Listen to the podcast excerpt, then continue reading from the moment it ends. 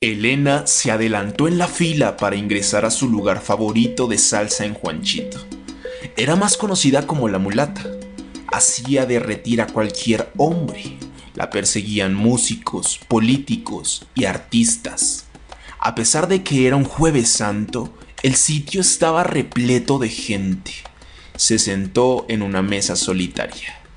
A unos pasos de ella, un pintor reconocido de la ciudad le sonrió pero ella lo ignoró cuando vio a un apuesto hombre, imponente, vestido de blanco, bailando en la pista.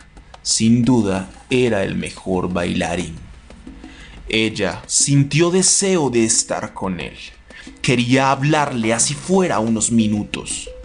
El joven misterioso se aproximó a su mesa y le extendió la mano para que bailaran. Ella aceptó.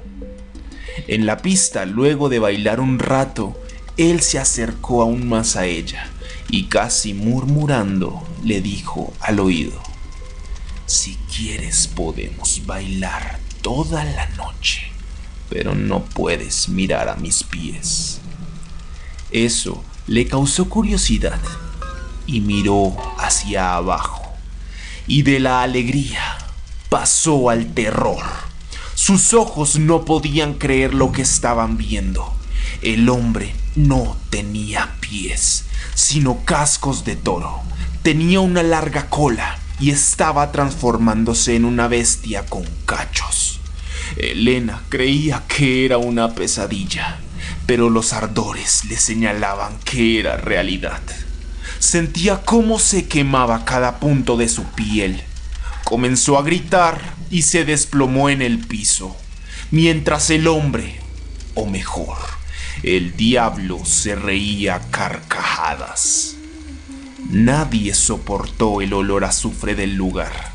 Las personas salieron corriendo.